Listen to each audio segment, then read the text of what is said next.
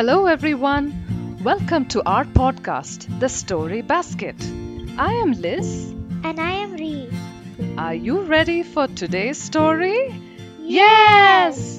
Wonderful. So let's hop into the basket of stories. The Snake and the File. One hot day, a snake was slithering along, going nowhere in particular, when it glided into the workshop of a craftsman who made armor. The workshop was cool and shady, and the snake slid further in, looking for a safe corner in which to curl up and rest. As it slithered over the floor, it suddenly felt its skin scratching by a rough tool called a file, which the workman had left lying on the ground.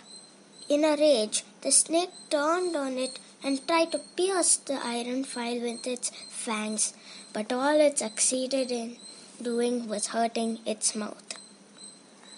The moral of the story is it is a waste of time to get angry about unfeeling things. The end.